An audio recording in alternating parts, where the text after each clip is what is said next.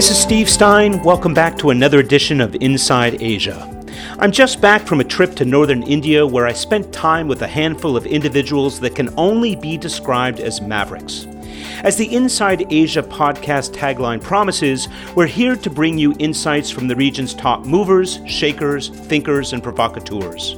Well, stay tuned. We're ready to take that promise to a whole new level.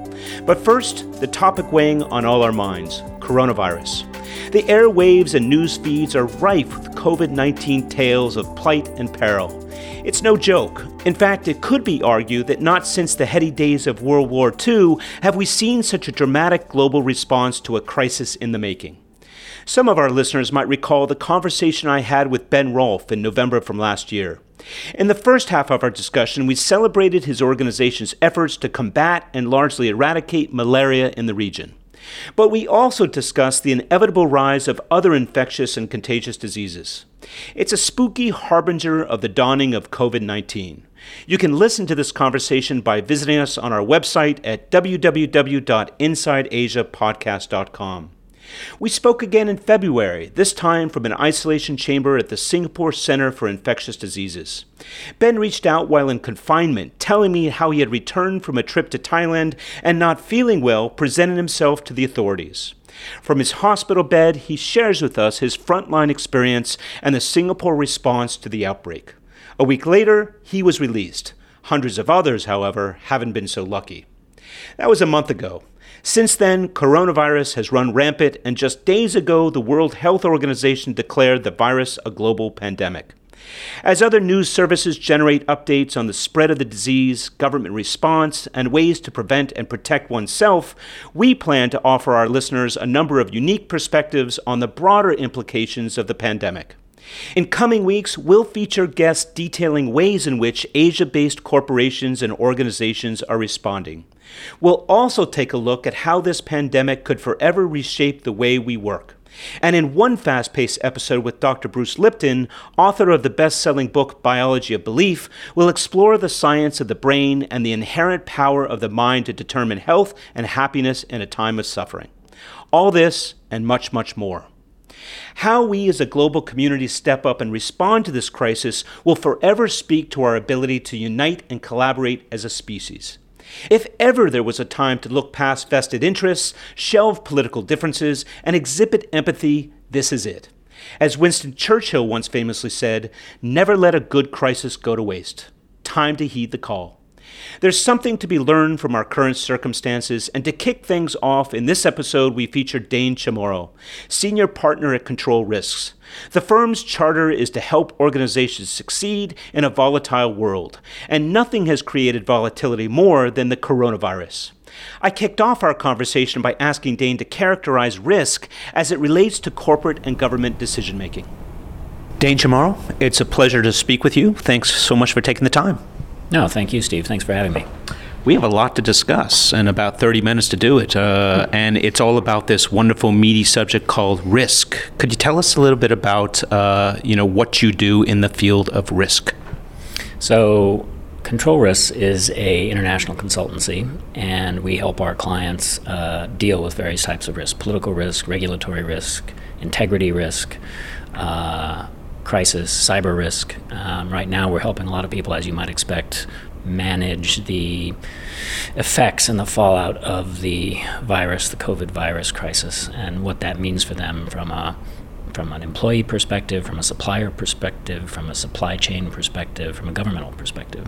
Which is why we're here right now. Yeah. So let's talk about that. What are uh, some of the observations as you move around the region, have conversations with organizations? How are they contending with the risk of coronavirus? So, as you, as you might expect, it varies depending on the type of organization. Uh, the one thing that I'm always surprised by is this belief, uh, and you see it in the media a lot, that oh, this is a black swan, that, you know, we couldn't have predicted this. Actually, we've been predicting it for, for quite a while of some kind, not COVID itself, but some kind of, you know, epidemic, pandemic, right? Because it's happened before. When, when you say we, in terms of the warning signs have been out there, but have corporations been heeding them? Not, not so much the warning signs specifically, but we know that the, the way these things are, are gestated, that, that, that underlying environment hasn't gone away, right? And that particularly comes from the way that um, livestock, live animals are consumed in China, right? That was the origin of SARS. It's not just China, but it's a it's a good example. And um, you know, people say, "Oh, well, we couldn't have expected this. This is a black SARS and the last a black swan, and the last time this happened was SARS, and that was you know 17 years ago." I'm like, well, if you think about how long Asia has been a center of production for the rest of the world, mm. that goes back at least 25 years. So that's a generation. Mm. And if you look at it in that time frame, actually, on average, every five years, you have something that people would say is a black swan happening, right? Sometimes a little bit less than five, sometimes a little more. You start with the Asian financial crisis. You go on to 9/11. You go on to SARS. You go on to the Bali bombings. You go on to the global financial crisis. You go on to the floods in Thailand and the Fukushima earthquake and tsunami. You go on to the uh, election of President Trump and the decision on day two, I think it was, to leave TPP, mm. the trade war with China, mm. and now this. So, you know, what we see is that resilient organizations. Um, are resilience is a bit like a muscle. You have to practice it, and you can practice it.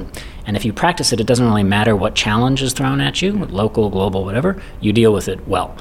If you don't practice, if you believe that oh this will never happen again, or nothing like this will ever happen again, then you're not prepared, mm. and you're a bit like an athlete that's out of shape, right? Yeah.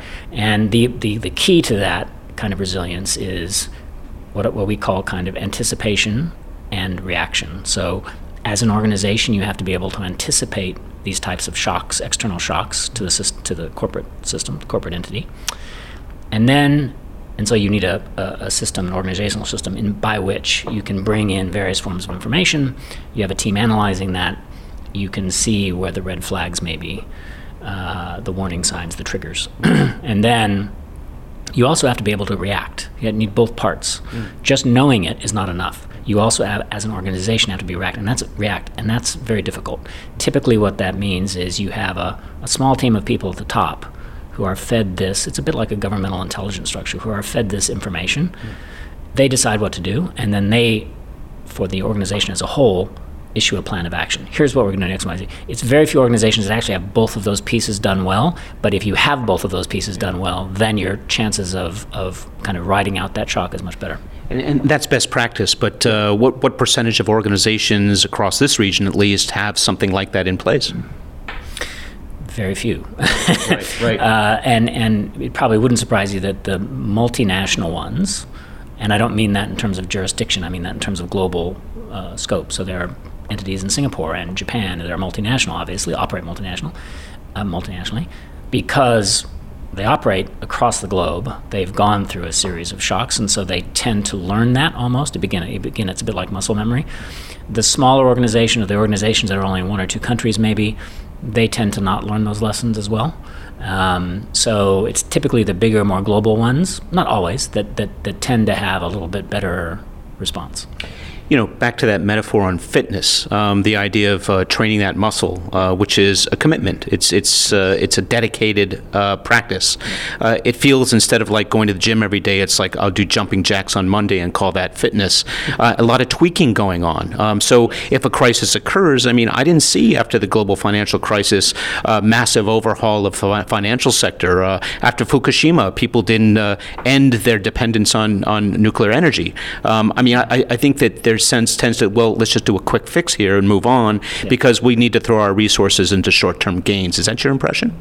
Yeah, I think there's a, a, bit. That's a bit of human nature, right? That oh, thank God we've survived this, uh, and now we're back to normal. Yeah. Um, but to my point earlier, you know, it, it's only a couple of years typically before the next thing comes along, and if you haven't, you know, change your supply chains as an example. So this is something we're seeing a lot of because China is such a big part of the industrial economy, the world's workshop as they call it, and a third of world trade.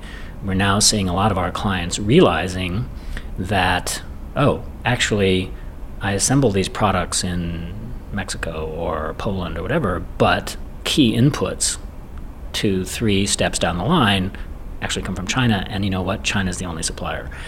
So I think um, what you will see now as a result of this, partly because of the trade war, but but this is probably a, a more uh, you know extreme shock to the system as people reassessing those supply chains and saying, oh, okay, actually we have to first of all dig back and really understand where all of these pieces come from. This is not about capacity. This is about what actually goes into your products, mm-hmm. and and ensure that that chain is resilient, that value chain is resilient. Mm. And if that, and resilient from a whole number of perspectives. So if that means putting it in Poland so you have physical distance from China, that's one part of resilience. Obviously, another part of resilience is compliance. So are you uh, going to install, install, create, operate that factory in a compliant way? Can you do that in, you know, pick a jurisdiction? Some jurisdictions are easier than others. Mm. Um, so and we've even seen that, you know, just going to neighboring countries from China. We have clients who are very, very uh, accustomed to the Chinese environment, Chinese model, and they've been there for decades, right? And so they know how to operate in, in, a, in the Chinese environment in a compliant way, which is not always easy because it's, it's China's complicated and it's gotten more complicated over time. Um, go to Vietnam, completely different environment. Mm. People look at it; it's next door, and they think, "Oh, it looks like a little China. It's got you know similar party structure, one labor union, blah blah blah, highly productive labor." But actually, it operates in a very different way. And in, in, what way? How is it different? Oh, in all numbers of ways. Yeah. So, the one the one I usually like to throw out is Vietnam is essentially the size of one Chinese province. It's about 100 million people, a large province, but one province. China is divided into 30 something provinces, 33, 34 provinces. So you take one of those, size of Vietnam, Vietnam is divided into about 64 provinces in and of itself. So power is highly fragmented. Mm-hmm. Um, it's not nearly as industrialized as China was. It never really went through that industrialization, that forced, what you call that forced industrialization that Mao took China through, that Stalin took Russia through. And so their industrial base is actually quite weak mm. compared to, to China, right? Um, the level of skills is relatively low. The infrastructure is, it doesn't really compare to China. So, you know, I, I tend to say it's kind of like Guangdong province 30 years ago, right? Mm. There, they will get there, but you can't compare it now to China. And just on scale, you can't compare it to China. So, and, and it's a very untransparent operating environment, which a lot of our clients have challenges with. So, what you're saying is that compliant, there's not a one size fits all compliance pattern here. Every market has a different set of compliance based on their level of development, based on their government structures, based on organizational understanding of what risk looks like, and therefore organizations have to adjust accordingly? Yeah, and also based on the jurisdiction that they're operating in, right? Mm-hmm. So, you know, people complain a lot about China. I spent a long time in China. And I think actually China is pretty easy to read, for lack of a better word, and it's gotten more complicated, but at the same time, slightly more transparent. A place like Vietnam, you know, you have some of those old school practices that, you know, you can imagine happening in, in other parts of the world where the tax inspector shows up and it becomes a negotiation. And you might have all of your records showing you've paid tax, but it doesn't matter because, and this is this has been an issue for a number of, and continues to be an issue for a number of companies in Vietnam. The tax inspector says, no, you owe X, and they're there for one reason only, which is ne- to negotiate their payment, essentially, right? You may be the first person I've ever interviewed who said China is relatively easy to read. I'm going to remember that. well, it's all relative, right? It's all relative. I mean, you know, we have clients who, because it's so big, obviously, and it's it's always a topic of discussion. And I'm like, try going to Japan as a foreign company, right? This is not easy, right? They're they're not set up to make life for a foreign entity easy. Yeah. So I think, relatively speaking, and it's gotten better. You know, China is actually a, one of the easier jurisdictions when I think about what our clients go through in Indonesia or India or Vietnam or places like that. It's all relative. So. So, so returning to this smorgasbord of risks as we pan and see, you know, what corporations have to contend with uh, day in, day out, month in, month out. Um, now enter coronavirus. Where does this rank in your uh, uh, uh, estimation in terms of how important or where should this be prioritized versus other uh, risks that they're more commonly understood and dealt with? Yeah, that's a great question. So I think here it's where you get into perception versus reality, right? And and a lot of what you do as a corporate is about perception. And so right now, I think, uh, particularly in Asia, since we were at the f- we were at the forefront of this, you know, it, it struck Asia first, and so we're edging toward kind of um, resolution or some kind of more normal pattern ahead of the rest of the world. Uh, you're dealing with perception, right? So you want to demonstrate to your employees, to your vendors, to your stakeholders, to your shareholders, to everybody that you are taking this seriously and you're doing X, Y, and Z. I personally think that in reality, what this is, is another strain of the flu that goes around every year, that kills tens of thousands of people every year. And there might be slight differences with this one in terms of communicability or something else, but I haven't seen anything in this one that says it's actually, uh, you know, the lethality rates or anything else are significantly different. If you take out, again, take out the Wuhan uh, population, you know, it tends to strike older people uh, in cold climates with pulmonary issues or un- generally unhealthy, but it, it's, a, it's like a classic flu. So, are you suggesting people are overreacting, the public's overreacting, or the governments are overreacting? So, what I would say is that uh, populations, and Singapore is actually a good example of this, you know, populations react in many ways to what their government says or doesn't say. Again, what they perceive. so, when Singapore moved to Code Orange, there was for one weekend panic buying, if you remember. Mm. And then the prime minister came on the following week and said, This is not a panic situation, right? This is what you need to do. And it was a very, very good speech. Um, I don't see that happening in a lot of countries. Mm. I don't see it happening in the U.S. as an example, and I and I don't know why that is. But it's a pretty, I would say, it's a pretty simple message to get out there. Is here's what we're doing. Yes, this is a, a new thing that we're dealing with, but we're dealing with it, mm. and don't panic. And you know, here's what we want you to do. Blah blah blah. Mm. Um, so some governments have been more effective at doing that than others. Um, but I think when, in the absence of a message, people fear the worst. Yeah. Uh, or if they perceive a step or message from the government as indicating that the situation might be much worse. So, for example, when the Federal Reserve cut 50 basis points overnight, that's supposed to be a message. That's supposed to be a, sending us a message of um, reassurance what happened was the opposite, right? The market reacted thinking, oh, if they cut 50 percentage, 50 basis points overnight, that must mean the situation's far worse than it actually is. So the market plummeted, right? Mm-hmm. So I think sometimes the messaging from governments have contributed to the feeling that, oh, this is we should go out and buy this, the store shelves clean because you know this is going to be much much worse than it actually is. Blah blah blah. So sometimes they get the messaging wrong. Sometimes they don't message, and people expect the worst but I, I, do think that um, you know this is something we'll get through. Mm. Asia will get through it first. I think you can, from everything that I've heard from my clients in China, you know they're already starting to see some form of normalcy return, mm. um, and there will be just kind of a, a staggered tail of the jurisdictions that return to some form of normal operation based upon when in the cycle they actually experience this. Yeah, uh, Dane, the thing uh, with, and this may be just my impression, but um, you know, unlike a, a, an increase in interest rates or a shift in regulation that a corporation needs to adjust to, this feels like it's far more far-reaching. It, it feels like it touches all aspects of an organization, from health and security to supply chains to financial stability, uh, employee employee engagement, I mean, communications. I mean, there isn't an area of an organization that's not affected by uh, this outbreak. Um, I guess the big question for me uh, would be um, is it just a short term response, or are there things organizations can and should be doing in order to prepare for the long haul?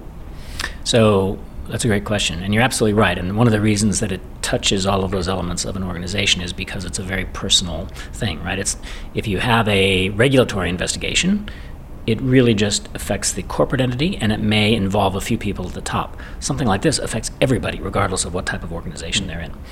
Um, so, in that sense, it's a much more personal issue, right? Um, so, beyond kind of what the best practice would be for for anything like this, this type of health emergency that we see, you know, corporations doing, government doing, schools doing, uh, hospitality, all of that uh, in terms of increased levels of cleanliness and social distancing and working from home and all of those types of things. Um, I think one of the things we're seeing is supply chain, which we touched on before. So, how do we ensure resilience in our supply chain? And if we are impacted or we think we're going to be impacted because Chinese factories have gone down for six weeks, and it would be hard not to be impacted by that given the size of China in the global economy, particularly the manufacturing economy. And frankly, even from a retail perspective, if you think about how many hotels were closed, how many Starbucks were closed, how many McDonald's were closed, how many airlines have been uh, have mothballed half their fleet because you don't have travelers from China, you don't have people traveling to China. Huge hit, huge economic hit, right in the in the retail consumption space. Um, even in e-commerce, those products have to be delivered somehow. So if you're not able to deliver the product, fulfill the fulfill the engagement, then that becomes problematic.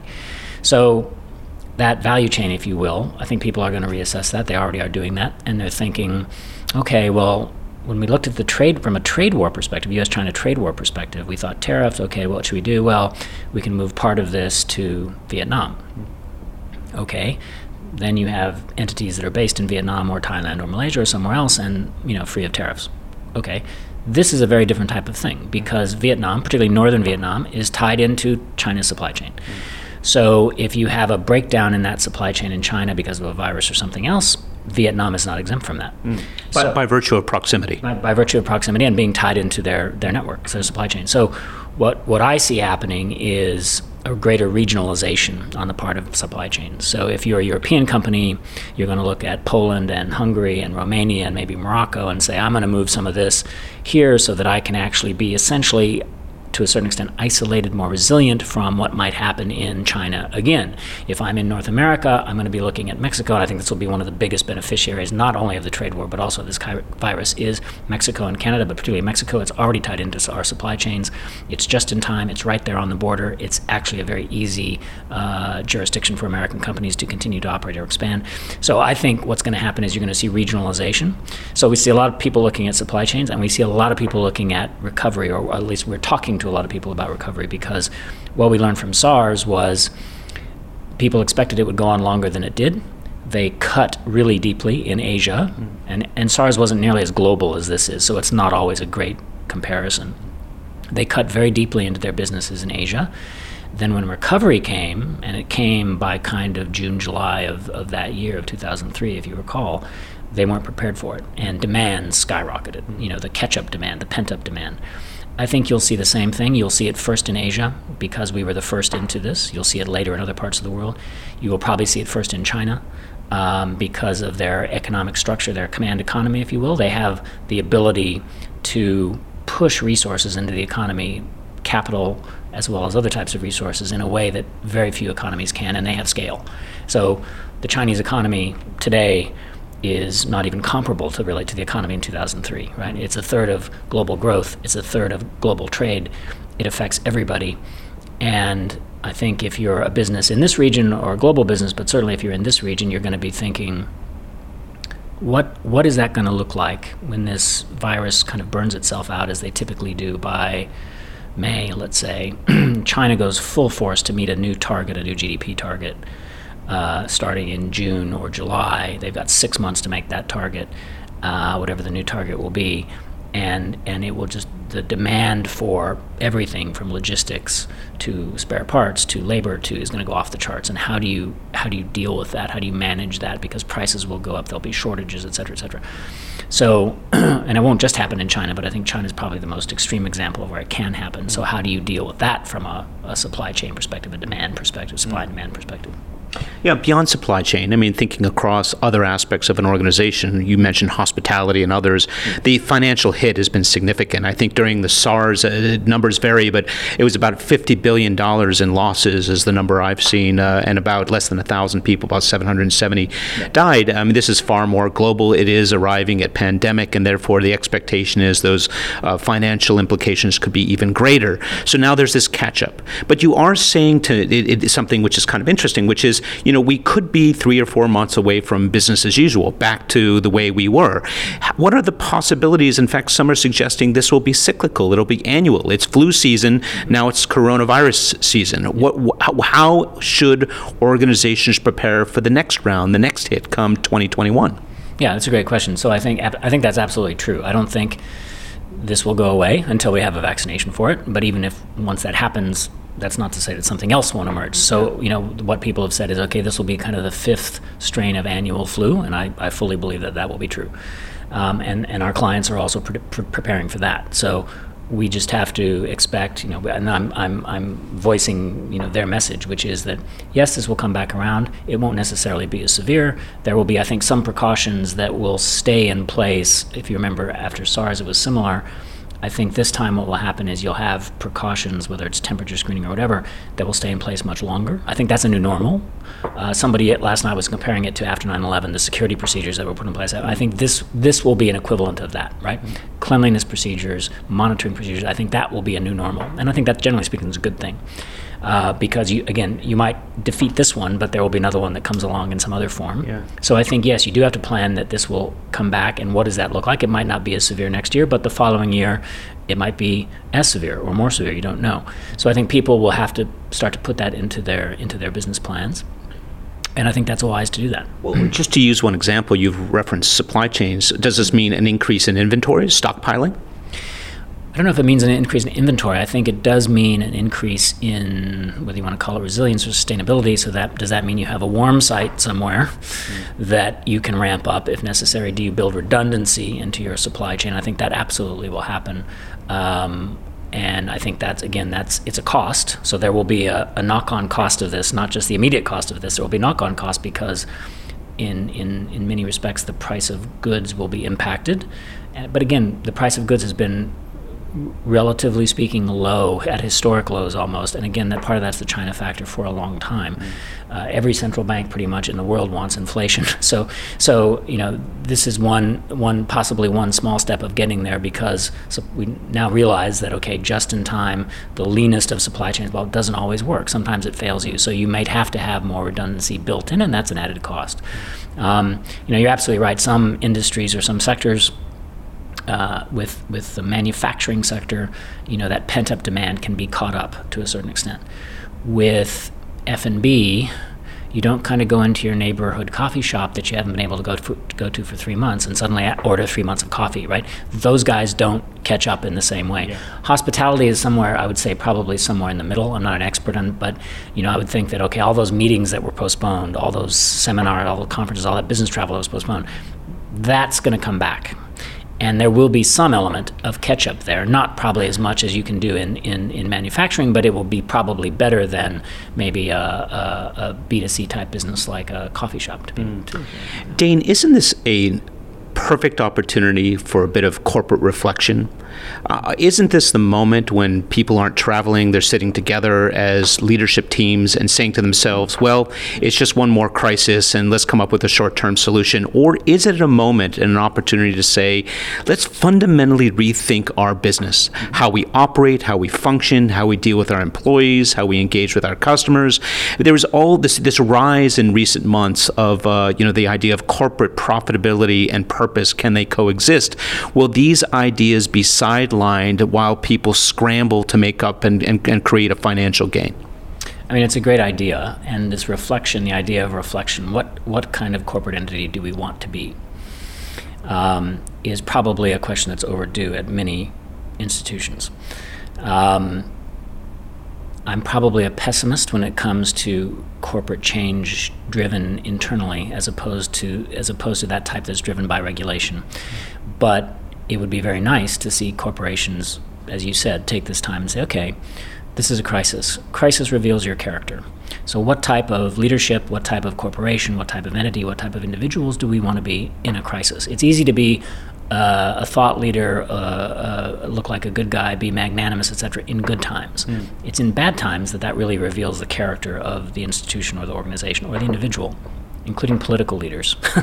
so, what do we want to be? And are we going to shortchange, to your comment, are we going to shortchange our sustainability goals, our ESG goals, our governance, which is, as I say, I steal this um, openly from one of my colleagues in the US compliance is what you must do by law or regulation, governance is what you ought to do that's really hard for corporate organizations because, of course, they're particularly in the U.S. They're always focused on the bottom line. It's the nature of our system. Are you really going to invest to be a different type of organization for the future in a time of crisis when everybody's counting their pennies? You have competitors maybe going under or struggling. You see an opportunity for m&a all of those things are coming at you from your stakeholders your shareholders. Are you really going to continue or going to you know, invest in that process of being a better entity, of leading by example? That's a great question, and I hope it's one that at least some organizations will, as you said, reflect upon. You may have to change your business model. I mean, we've seen that anyway disruption in almost every sector that you can think of, mm. enabled by technology, um, but not always just technology. Traditional business models being disruptive, disrupted. Um, so they should be thinking about probably changing the structure in some way anyway, or change the business model in some way anyway. The question is, do you change it kind of quote unquote for the better, right? Uh, or or are you really just focused on that that bottom line? And I think in crisis t- t- times of crisis or tough economic times, it's hard to get corporate entities to focus on the on something beyond the bottom line. Is coronavirus threat a topic for the boardroom, or should it reside within the operational or the leadership team uh, in an organization?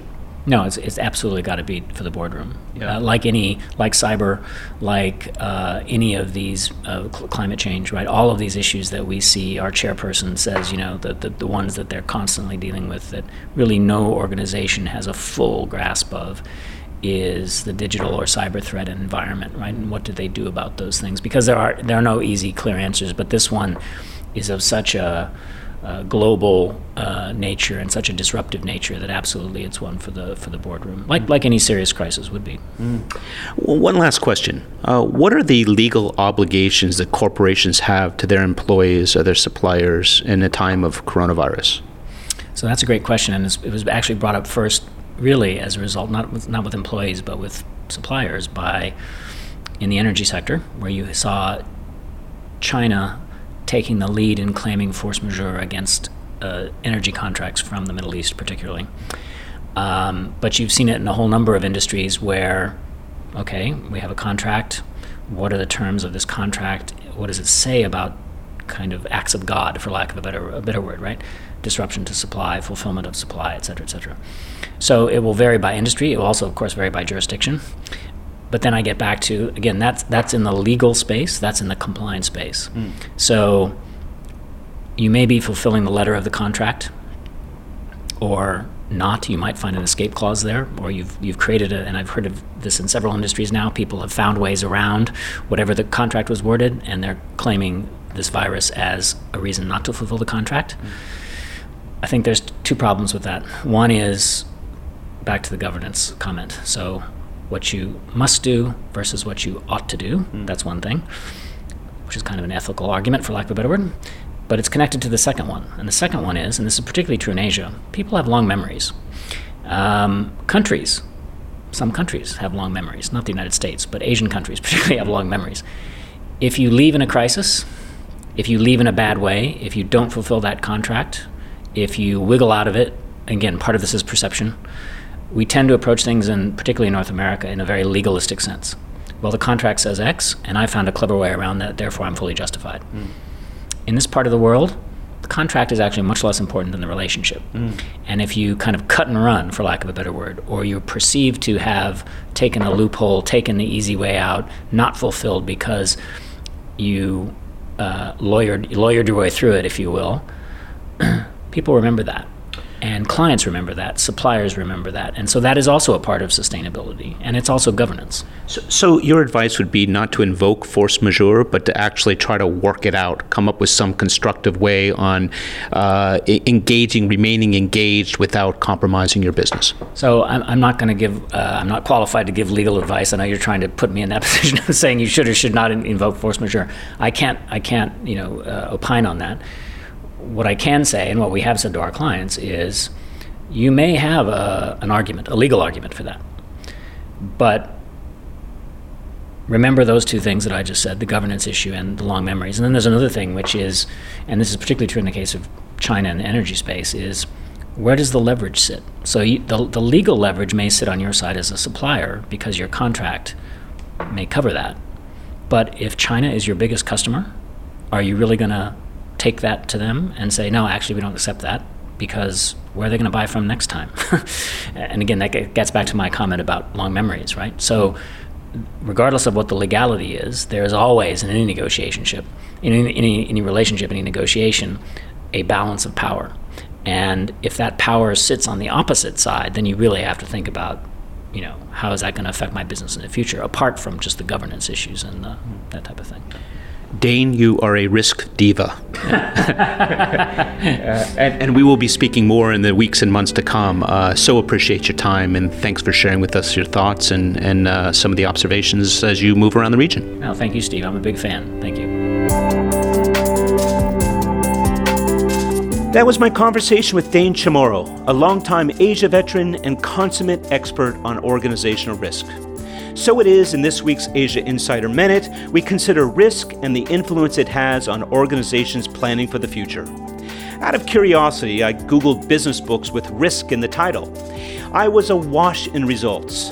daunting titles like this one, Against the Gods The Remarkable Story of Risk by Peter Bernstein, Risk Takers by John Marthinsen.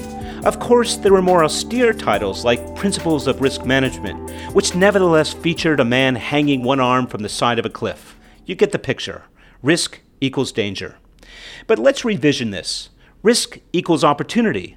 And that's just my point in the discussion with Dane. Our personal or organizational response to a crisis need not be all that different. In the near term, we care for our health the way a corporation cares for the well being of its customers and employees. In the case of the coronavirus, we take precautions that include washing our hands, social distancing, and paying greater attention to general hygiene. Companies are carrying out similar safeguards. But what about the longer term? There's evidence to suggest that COVID 19 will be around not for months, but for years to come. While it's still somewhat early in the outbreak to say for sure, epidemiologists are predicting widespread contraction on a global scale. If not this season, then next. This gives way to two possible responses fear or vigilance. Fear gets us nowhere. It breeds anxiety and mistrust, and we also know that the emotional response triggers a suppression of our immune system. Vigilance holds greater promise. For the individual, that means paying renewed attention to our physical countenance. Are we staying physically fit, eating well, supplementing our diets with vitamins, using breath work or a form of mindfulness to stay calm and boost the immune system? The question isn't so much if we get it, but when we get it. And optimizing our health is the first best line of defense. The same goes for corporations. Dane says that crisis reveals one's character. So this time around, I ask what are organizations prepared to do to bolster their policies, practices, and organizational protocols? Is it enough to tell employees to work from home until further notice? Are temperature checks in the lobby going to do the trick?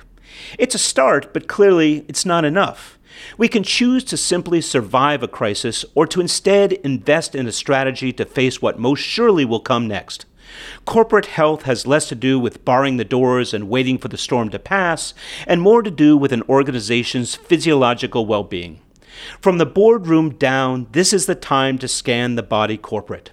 It's about restoring fiscal and operational health, building commercial resiliency, trimming the bottom line flab, boosting operational immunity. It's about vigilance at a time when corporate purpose is in dire need of an overhaul. When we all emerge from this crisis, and we will, I ask you this Isn't it better to be prepared and fully equipped in a world that will have forever changed? That's it for this week's episode of Inside Asia. Tell us what you think, send us your thoughts. Rate and comment on this episode wherever you download and listen to your podcasts, or visit us on LinkedIn, Twitter, or Facebook. Don't have time to listen but want a quick synopsis of our discussion? Then sign up for the Inside Asia newsletter by visiting us at www.insideasiaadvisors.com. Scroll to the bottom of the homepage, fill in your name and email, then start receiving our weekly update. Until next time, this is Steve Stein saying, Come in from the outside on Inside Asia.